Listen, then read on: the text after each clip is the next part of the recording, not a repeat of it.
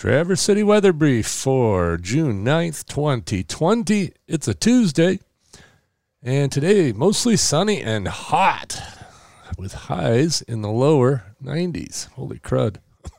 South wind between 10 and 15 miles per hour. Tonight, a chance of showers and thunderstorms before 11 p.m., then showers and possibly a thunderstorm between 11 and 5 a.m., and then a chance of showers and thunderstorms after 5 a.m.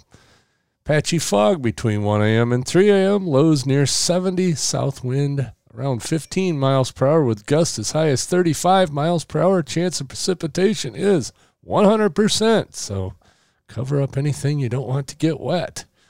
And on Wednesday, a chance of showers after 2 p.m. Cloudy, then gradually becoming sunny with highs around 80. Southwest wind between 5 and 15 miles per hour and gusts as high as 30. Chance of precipitation is only 50%. Catch you tomorrow.